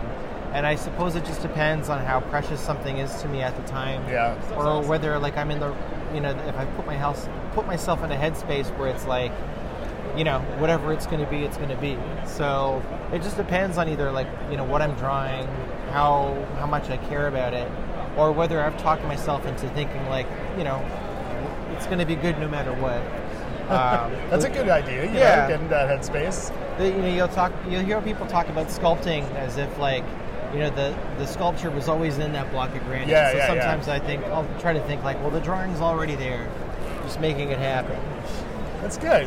Um, I want to talk to you briefly about your sensibility. Um, I think the biggest work that people might know you from for the last year uh, is not a Marvel property, but you've been working on Punk Mambo. yeah Um, I feel like your art in general has kind of a punk sensibility to it, and I'm curious if you agree with that, um, and, and whether you feel like you bring that to uh, the work that you do. uh i don't know if i because i'm i myself like i wouldn't consider myself to be like a punk i Okay. i'm super square i'm not very interesting and i'm like You could still be punk and not be super interesting. Well, I suppose so, but I, I guess I'm I'm a pretty mellow guy, and I just I you know that's not what I if I were to describe myself, punk would not be it. But um, I think you know comics and comic art is like in a way it's like inherently punk because it's you know like it's part of a counterculture um, and a lot of you know a lot of ways that people get started in comics is just it's like it's a do-it-yourself mentality Yeah, definitely. you know what I mean? Like, there's no, there's no comics corp that you go and submit a resume to. Like, you make books by just picking up whatever tools you have at your disposal and making them, and nobody asks you to do it. Um, nobody, and a lot of times, like a lot of people just don't believe in you. So people who make comics to me are like, they're all rock stars. Um, and in fact, some a lot of times when people ask me how to break into comics or how to find comic work, I've likened it to starting a garage band. You know what I mean? Like you find your instrument, you learn to play it, you don't ask anybody's permission, uh, and you know you just bang it out at home. And it might, you know, it might turn into something. It might not. Uh, you might play shows at bars, or you might like, you know, reach a place where you're playing stadiums. But the bottom line is, is that like anybody who chooses to do it can do it. And so you know, like I was kind of a do-it-yourselfer. Like when I decided to when I decided to start making comics, like I just went out I found a gig and I just did it and hoped that it would work out. And so, I, you know, I guess in a way, that's probably the most punk that I've ever gotten. Um, I think that's an amazing metaphor, though. You know, to to think about it as that DIY because it really is. Yeah, in my mind it works, and I find that the people who are most passionate about it aren't doing it with, um, you know, like with high hopes of it becoming like a franchise or anything like that. They're just people who desperately want to tell stories, tell their stories, um, hopefully find an audience. And that's like that's you know a huge part of why I love comics and why I love being a storyteller is because like I, you know, like it's it's it's it's it's a it's the medium is is pure in that way. Yeah. Um, and I, you know, having worked on a character like Magik or Punk Mambo most recently, uh, it's funny because for a long time I was not very confident drawing women. Um, Oh, really? Yeah, it was like something that I just, you know, like I, you know, I, was easy for me to draw guys because like I could see, you know, I, being uh, being a guy, I had that to work with right away. Right, yeah. I was familiar with that anatomy, um, and like, you know, for I wasn't so much familiar with like female anatomy, and and so it would stump me sometimes, and so all I, so I had to really work at it, and now I've at a place where I'm a lot more comfortable with it. But I remember there was a time where I would get nervous about having to draw, you know, women characters, um, and so that's, you know, I guess like the universe felt like, no, no, no, you gotta, you gotta, you Gotta gotta, get de- into it, Yeah, you gotta defeat that by sending me these projects. So, uh, but I'm yeah, I'm, I'm happy that I've gotten to a place where it's like I, these are characters that I guess I'm best known for. Yeah. Um, because they're characters that I was a time I would have been frightened of doing. So, uh, speaking of projects, what can people expect from you in 2020? A lot of cool stuff, uh, if I'm being honest. Um, so at the moment, I'm working on something with Valiant, um, which they'll announce. I'll let them announce Okay, that, but yep. that you can expect that in 2020. I've I've done an issue of Savage Avengers, uh, number Ooh, 12. cool. That's coming up, and there's some really fun stuff there, um, featuring uh, Elektra, Doctor Strange, and Conan the Barbarian. Um, and I'm doing uh, uh, the 2020 Ninja Turtles annual. Oh, nice. Uh, which, oh, I think I saw the cover for that. Yes, it was just released recently. Yeah. Uh, so um, that's really cool. It picks up um, some of the pieces from, uh, you know, the milestone issue TMNT 100. Mm-hmm. Um, so Tom Waltz is writing it, so I'm very excited about that. Uh, I'm also doing a ton of new cover work with, uh, I don't know if it's been released, announced yet per se, but um, with Vault, I'll be doing, I'll, uh, I'll be like a regular cover artist there. Um, so that's going to be really cool. And then I've got um, some creator-owned stuff in the works. Oh, all right. Uh, with some pretty fun writers. Very cool. Adam, thank you so much for taking the time. Uh, just an amazing artist, and uh, wish you nothing but the best. Well, thank you very much. we are here on the con floor of C2E2, and I'm here with Vita Ayala. Vita, how are you doing today? I'm doing fantastic. It has you? been so long since we got a chance to chat. Yeah, gosh, like a not a whole year maybe, but like, Prisoner X came out, I think. and it's been almost yeah, like it's been like a year. Hey, you're doing a lot of good comics now. What's up with that? I uh, got really lucky and I made a deal with the devil. no, Okay, I'm just kidding. as you do. Um, yeah, you know, Crossroads Demon. No, I uh, I'm very lucky that people continue to support me, and so my editors also keep wanting to support me and give me more work and work with me. That's good to hear. Now, let's talk about what you've got going on right now. Uh, that is, of course, the book everyone is excited about. Uh, Nebula, what's up with that? I'm having a great time. Claire Rose doing an incredible job on the art on that one. She's she's one of my favorite artists working in comics, like period, like that's true. Um, and to be able to work with her a second time when someone we worked on a Wonder Woman story before, so like that that was like one of the highlights of my career. But then being able to work on another book with women with beautiful shoulders and arms has just been a blessing. Um, and there will only be beefier, more arms. Just they're coming. Like You heard it here, folks. We're going to get some beefy arms in Nebula. Yes. Uh, this is not a spoiler because they solicit covers three months in advance. Right, but, right, right. Uh, Ballista Grimm is in the series. I got to steal her after Tini was done with her, uh, but I, it's been like 20 years or something, so she's still very beefy, but also like got that distinguished kind of gray gray patch that I'm super into. So That's exciting. Uh, Let's get to the main event. Children of the Atom's coming out? yeah, Yeah. Uh, hey, uh, I'm gonna I'm gonna just say a description of the book, and I want you to tell me if any of these words are wrong. we have blink twice. some disaster, mutant, teens. Interesting. Interesting. Okay, okay, okay, okay, okay. We, we're not going to go deeper onto that. Well,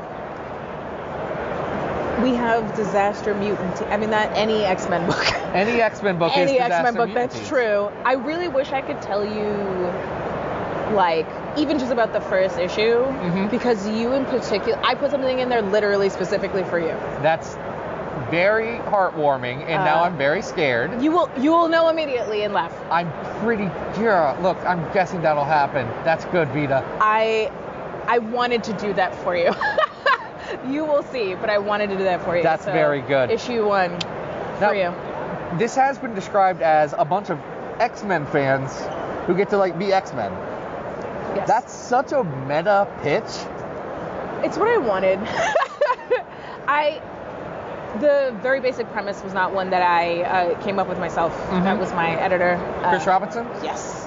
Uh, but he was like, "What does that look like to you?" Mhm. And I was like, "Well, they're Zoomers, so they grew up loving the X Men, Right. Like in a way that like only millennials and Zoomers can love things." Are there are there a lot of water bottle clips? Do they still dab?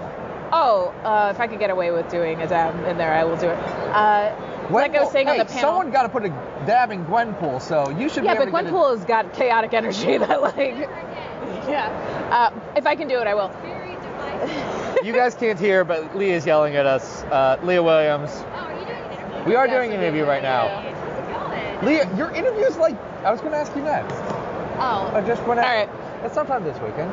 Also, they won't be able to hear you both on the same mic. That's I true. can just tell you that right now. Are you sure? Yeah, you guys, that's Leah Williams, and I guess this was the end of the episode secret teaser content. Um, You're fine. I don't remember what I said. Oh, if I can get a dab, I will. Uh, like I was saying on the panel, which I am now sanctioned to say because I said it in public, yeah, so they yeah, can't no, stop it's me. already tweeted. Uh, yeah, like these kids, like one of them has a TikTok, one of them has a fitness Insta, one of them has, one of them is just you.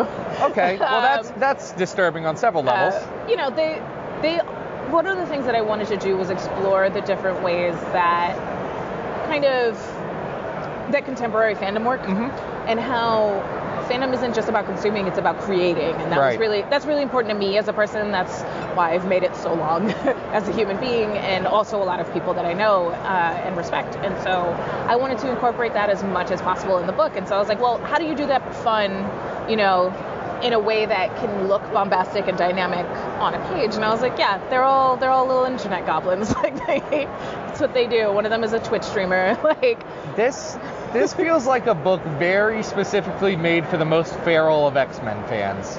You know, one of the things that Jonathan Hickman, Papa Hickman, said that I immediately,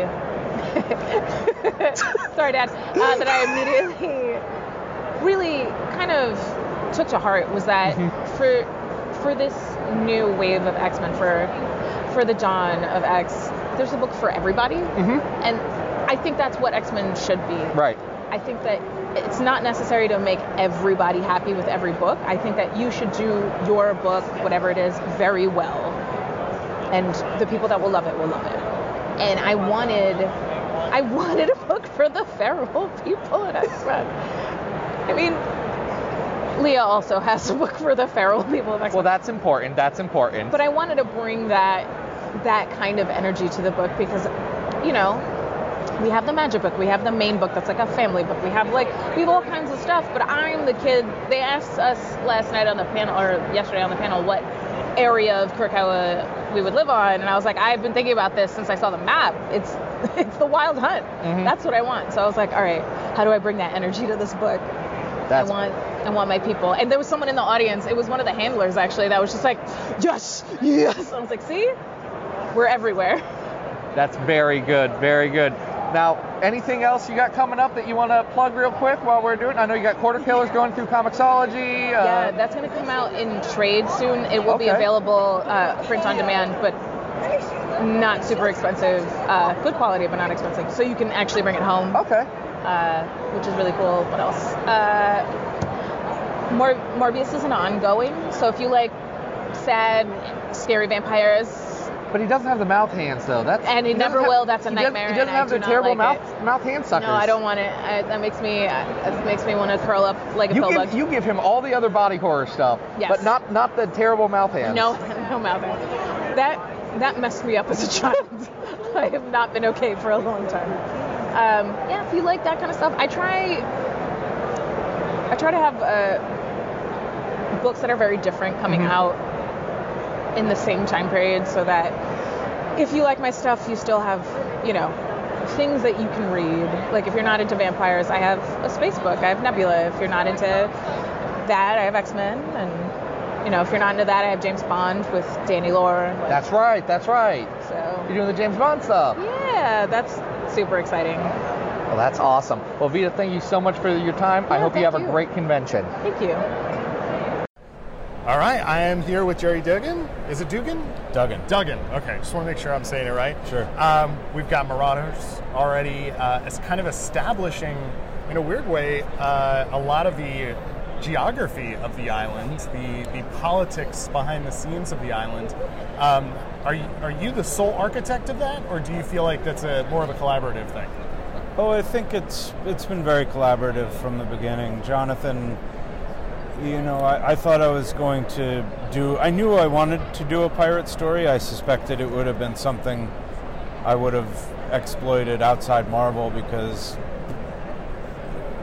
I couldn't imagine doing Right. a pirate book Who's at gonna be Marvel. the pirates? But then I heard Jonathan's story and was like, oh my gosh, like this could work.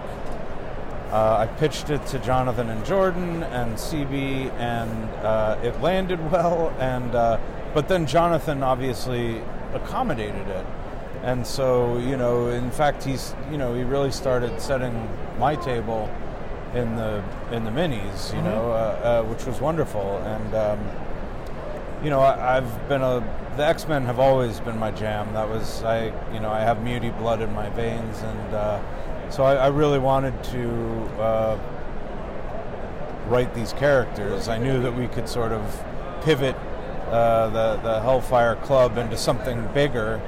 Uh, and and, and it, it, it's landed. We have a lot of rope. I mean, uh, we're, we're here in Chicago to meet the fans and sign a lot of comics, but we're we're also staying behind and uh, staying after. And uh, Yeah, you know, guys have a retreat Yeah, we're gonna right? plan plan more. Okay. yeah, so you know, thank you to everyone who took a chance on a book that I, I don't think you probably could have understood when we asked you to order it. You know, both the fans and the retailers. Um, you know, it, you didn't have the context yet to sort of understand what we were swinging for. Uh, but it's been a it's been a blast. You know, we, we try to have fun uh, behind the scenes so that our artists have fun, so that the readers have fun, and uh, I'm very glad we. Everyone seems to have their sea legs right now. Absolutely. Uh, one character who may not have her sea legs is uh, Kate Pryde. Yeah, rest- Um, rest in peace, Kate. Just saw a fan come up and, and say that he had trust that that was going to go to his favor uh, and that Kate would come back someday. I'm not so sure. Uh, should fans be worried? Uh, I think anytime uh, I'm writing a character you like a lot, you should probably worry. Uh, it's my job to torture these characters. Uh, in Kate's case, it broke my heart to, uh, I guess, be Shaw's accomplice. Um, but but uh, I think you know there's still some things to play out. Uh, you know, we've seen maybe some misdirected anger from uh, Iceman in the most recent issue, or not. Um, you know, there were certainly, obviously, uh, Verendi was there to, uh, you know, t- uh, steal her DNA, and you know, God only knows what, what would happen out of that. So they weren't blameless, but uh, you know, Shaw hasn't been caught yet. Shaw may not be caught. Uh, Kate we're just the her friends are just finding out that uh, about what's happened, and uh, you know readers have been ahead of the mutants in that regard. And uh, I don't know. I, I wouldn't say you guys are out of the rough water yet. Okay. All right. So we've got more rough things to come. Um, when I encountered your work for the first time, because I wasn't a Deadpool reader, was with your Uncanny Avengers run. Ah, okay. I loved that run. Thanks. Uh, and your take on Cable there was a really uh, fun one, especially with the, the talking arm. Um, yeah, that was fun. Uh, I, I liked Bell a lot. Um, you know, it only made sense to me that there would be a, you know, it's obviously a, a piece of almost absurdly high technology. You know, why wouldn't it have uh, an onboard AI to help navigate and help direct? Uh, so, uh, you know, the uh, Uncanny Avengers was a real gift. You know, to be asked by Tom to follow Rick and play with some of those toys. That was at the time I assumed that was going to be my only dance with the mutants.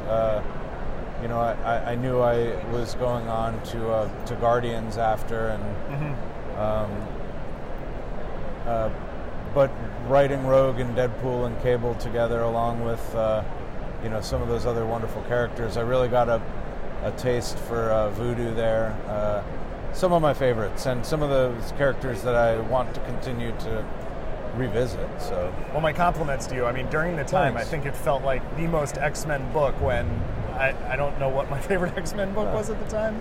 Um, well, now- you know, oh, I also ahead. I had a murderer's row of, of Well, had- talent though. I Pepe launched with you, too. yeah, I launched with Ryan, and then and then Pepe took over for Ryan, and you know, it felt very good to be able to handle the story of uh, Red Skull having Xavier's brain in Uncanny Avengers, being that they were that's such it's business between X Men and Avengers Yeah. that that uh, you know it's a it's a nice it was a nice bit, bit of real estate, and uh, I thought the way that I left it was wonderful. And then when Jim Zub took over and finished that volume uh, with his collaborators.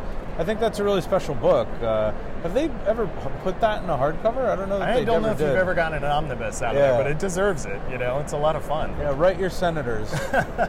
Now you're coming back to cable again. Yeah. Uh, albeit a, I don't want to say a maligned version of the character, but there has been pushback on uh, what some fans call dial-up, uh, teen cable. But um, we did. I, see I gotta I gotta be honest though, I could give two shits. I mean, Okay. it's my job to do what I'm what I know I should be doing, and if I gave you guys what you thought you wanted, it would not be what you wanted. Uh, you know, we have to have the uh, you know ability to change things, and uh, you know, I'd written a lot of Old Man Cable. I don't think I would have necessarily just said yes to an Old Man Cable book. Yeah. I think it's exciting, uh, if only because I think if anybody can handle this, it's you. Uh, you, you definitely have the, the experience to, to uh, nail this particular character. And I'm, I'm excited because yesterday during the X Men panel, you guys let somebody read it, and he finished by saying, You've sold me on Team Cable. Uh, that was cool. Yeah, I mean, I hope he wasn't just being nice to my face. And uh, but yes, here's the thing: you're all gonna love Cable because I think it does some unexpected things. But also, Phil Noto is a god amongst men. Agreed. You're going to read and love it for that. So, um, you know, you're you're gonna forget that I'm that I'm holding him back. And plus, there's cheesesteaks in space. So, uh, That one has a very specific um, story thread. That, uh, Really? Yeah, there's Okay. like a, you know, there's a little bit of action that takes place in Philly, and uh, it's this very, very, very funny scene. One of the funniest things that I've written, and that Phil just crushed. And then the cheesesteak is just sort of like, of course you were going to get a cheesesteak while you, you went to Philly. were in Philly. Uh, and obviously, they're at that point having a moment about what the kids are up to, uh, which is a lot of fun. Great. Uh, a lot of fun. And of course, if you hate Team Cable, f- off. But you, while you're fucking off, you can also uh, be rest assured that Deadpool may have your back. I was So- going to say he's going to be the antagonist, so we'll get a little bit of a back and forth there, I'm sure. I uh, it's uh, that was fun. I did not ever want to write Deadpool again, but uh, I couldn't say no after I agreed to write Cable. So Yeah, he's got to he's got to pop up. Well, Gerry, thank you so much for taking some Of time. Of course. Uh, I am happy to see long lines praising praising yeah, your work this up has and been down. nuts. So uh, I I, uh, I usually try and walk around and see some friends in Artist Alley, but. Uh, I've been kept busy, which is very good. It is. I'm doing something that I love doing that I'm not entitled to do, but I get to do it because I get to do it. Well, so keep up the good work, man. cheers, bud. Thank you so much. Hey everyone, we're here at C2E2 and I'm with Leah and we're going to do this interview finally, dang it. What's up, Leah? Hey, how's it Leah going? Williams, she's a comic book writer. You know her, she's been on the podcast. Yeah, love Like- you guys. Yeah, you're great too. We we tend to like bookmark the different stages in my career with a Battle of the Atom interview. Okay, yeah, we that, did one at the very beginning, um, and one right It was before Extremis, Extremis. yeah. Yeah, but there was one before then. yeah, yeah, There was. we did a uh, gold, Gold. then we did Extremists. Yeah. And now- pre X Factor. Now, now it's now it's pre X Factor. Perfect. Yeah, it's the right time. Now let's talk about X Factor. So you got Sure. the Mutant Resurrection Squad. I do. Uh, boys on this one. We got a Swole Daddy Daken. Yes. Yes. Uh, what's up with this book? what a broad question. I know I'm bad at interviews. it. You've done this so many times. How do you not know? Uh, what are you most excited about for this book? How about we let's get it a little closer. You you got a lot. You can't say everything, and that's fine. But what are you excited about bringing to the table on this this X Factor of investigating dead bodies and souls? Thank you for your specificity. I know exactly how to answer this now. I, uh, what makes me feel like strongest moving forward and, and most uh, confident is actually the fact that I am providing so many answers. I am clearing up so many things and exploring a lot of the nuance with resurrection, with Krakoan culture, with developing mutant culture, and all of the changing attitudes about this. I get to be the book that gives these things platform and makes them matter. So it's like Hickman, and then you, and then everyone No. else in terms of importance. Is that what I'm hearing? Um, I mean, to me, so, okay, this is my favorite book in the lineup, which is actually saying something. My favorite Age of X-Men book is Vita's. It's yeah, Prisoner, Prisoner X. X. Um, Vita and Germán Peralta. amazing. They did amazing work. Yep. Um, but I am so in love with this X Factor, and I've been getting pages from David. We just got colors back on the David first Baldeón your artist on this. Yes, who um, we like trauma bonded during Gwenpool Strikes Back, Right. which was a very, it was a brutally, just a brutal creative boot camp for us, and we went through it together, came out the other side way stronger, and now we get to work on X Factor, which is paradise, having that fourth wall intact, you know. Not having to not having to be too clever for your own good. Right, right. Not having to justify this important character's existence. Except for Eye-Boy. Ex- except for Eye-Boy. I'll, I'll do it too. Yeah. Hey. Yeah, that's absolutely true. 100%. I Hey, don't know Vita, what's going Vita's on. back. Vita's Hi. back. yes. Vita's gone now. They planned this. It's a whole thing. Um. Uh, what was the question? I don't know. We were talking about it's good. X Factor's good, right? We got It's- distracted. it's good, yeah. Vita threw us off. Uh, very chaotic energy. So X Factor's going on right now. Uh, you gave them all really good, cool new suits uh, with David. What's up with the fashion on this? I've heard you put a lot of thought into the mutant Krakoan fashion that goes into uh, Eye-Boy wearing some JNCO jeans. Absolutely. So, uh, going into this, you know, one of the initial kind of overarching concepts and, and direction that we got from Hickman was like every aspect of their culture as mutants is for the first time being allowed to develop on its own free of prejudice free of suppression. They don't have to worry about uh, you know being seen as mutants and that kind of thing so we get a new language we get new fashion we get new architecture and this new new world um, so really like going hard on that in X Factor for new costumes and uh, their new headquarters, which is called the Boneyard. I love it. The Boneyard? It's called the Boneyard. Like from Lion King with the elephants? no, Oh. like like it looks like a big boner. Wait. like skeletons or the other thing? Whoa! What? A, like what, just it's called the Boneyard. Okay, it's awesome. Uh, anyway, and the things that we were discussing, David and I are really collaborative on this. We talk constantly about different decisions um, and what we want to do most for everything. So what we agreed on for this structure, he's totally excited about Krakoan architecture. That's like his, you know, most exciting thing that he's uh, ready to bring to the table and, and showcase. Uh, what we agreed on is that this structure needs to be built for flight uh, because we've got uh, Lorna and Jean Paul who can fly, and we've got Aurora. So we have people that can access this like a landmark because they see it from anywhere on the island. We also, for story reasons, need to put it in a more secluded area. Uh, read X Factor and you'll know why. Um, but it is like the home base and headquarters for X Factor.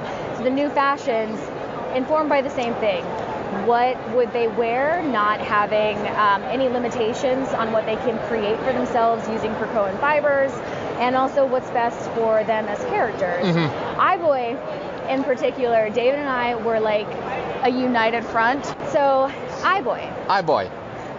His name's me- Trevor. It's taken me like five minutes to make this point. I am so sorry. So, Fine. I got two hours of sleep. um, David and I were a totally united front on our shared vision for Mhm. Trevor because in my lookbook document that I made going into this uh, about with like notes for character costume changes and you know updates I wanted to make the direction I think we should take them in I was like Trevor's a fashion dumbass you know he's a sweet boy a, a teenage boy and he's very much figuring things out Right. in Age of X-Men he gets to wear this like really sharp suit He's a mod. looks great looks amazing he was also brainwashed A um, little bit. He was in a sex cult. It was a whole thing. a lot of it. That's that's a lot of brainwashing. So uh, we're we're bringing him back to who he was um, before then. In addition to like obviously the Age of X-Men experience carries over. So his comfort zone is dressing like a dumbass. Uh, he wears bucket hats. Um, he he wears like oversized clothing and it doesn't always match. He's figuring it out.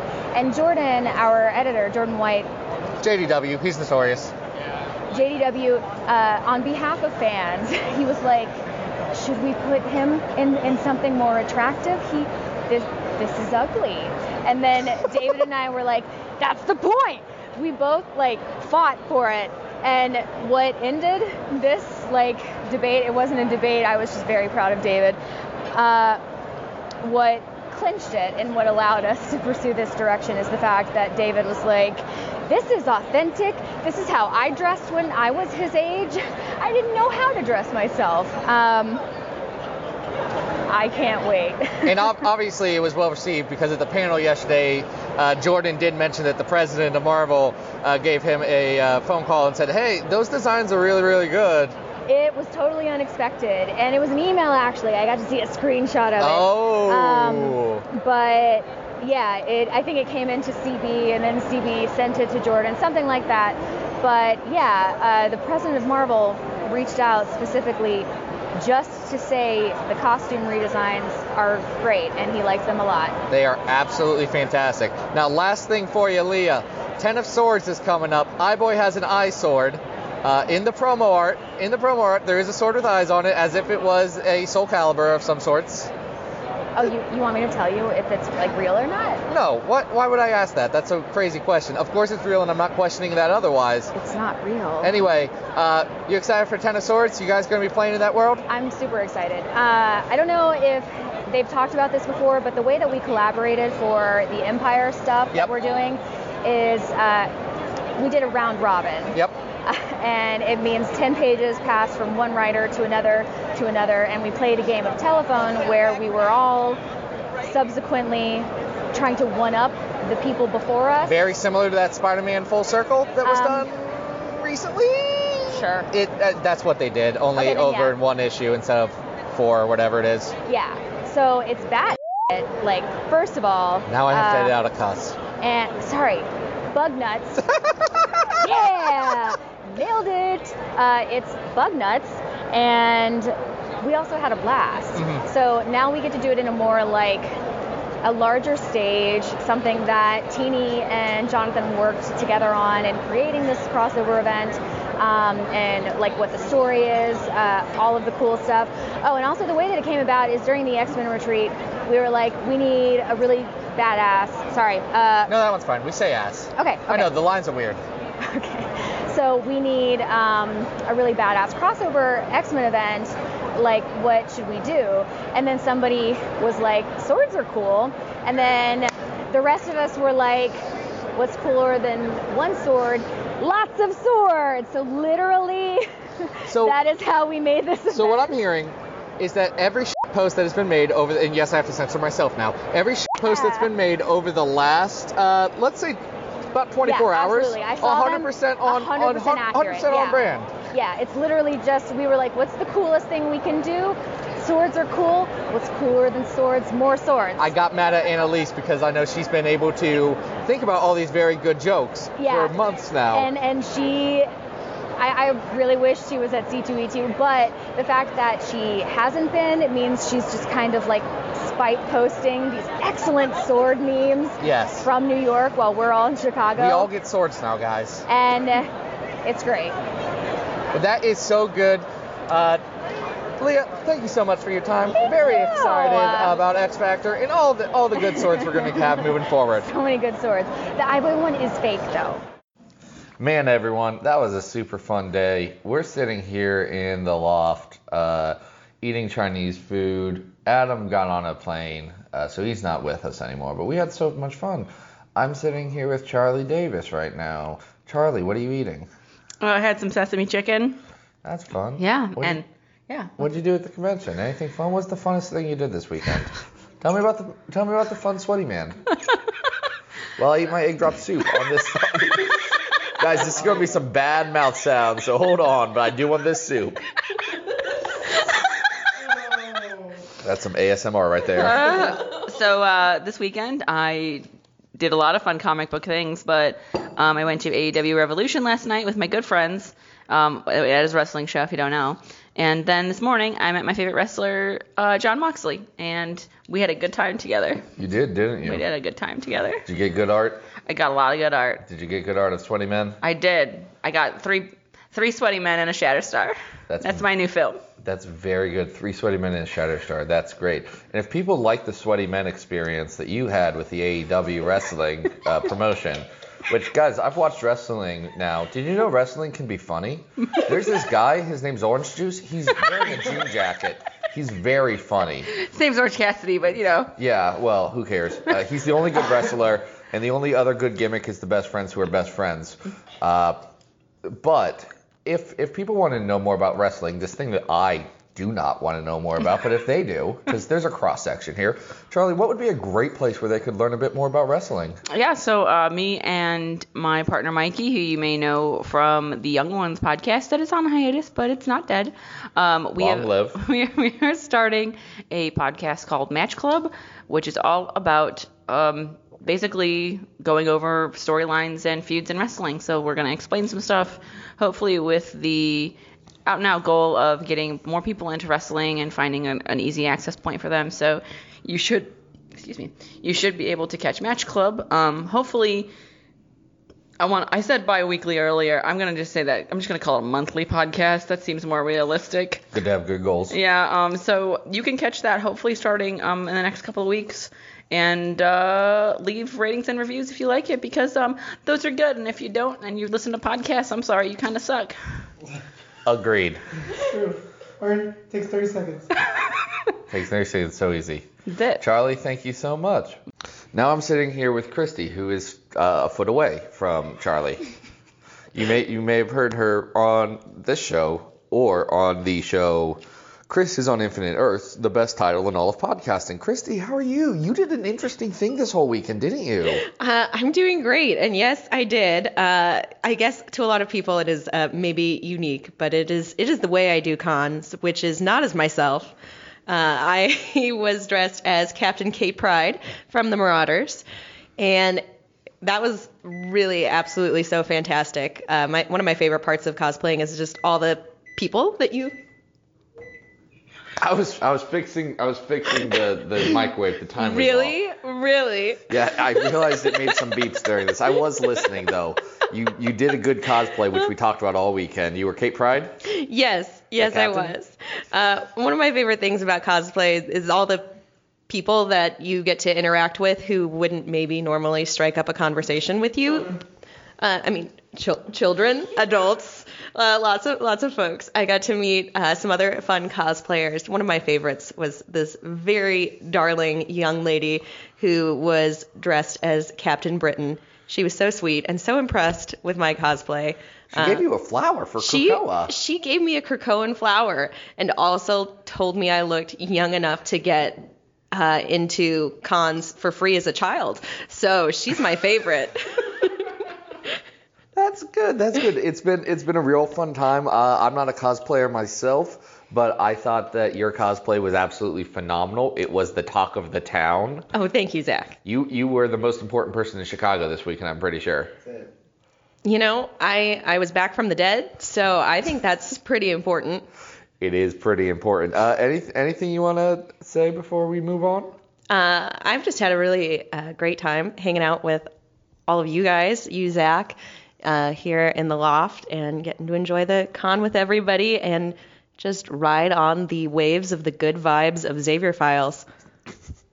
Delightful.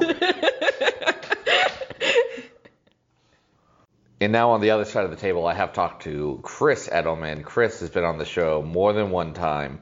He has a beard. Uh, we saw pictures of him without a beard earlier today, and he looks baby. Uh, Chris, how are you today? Uh, I'm not baby. You're not Uh, baby. Are you daddy? He is. Oh my goodness. Spicy.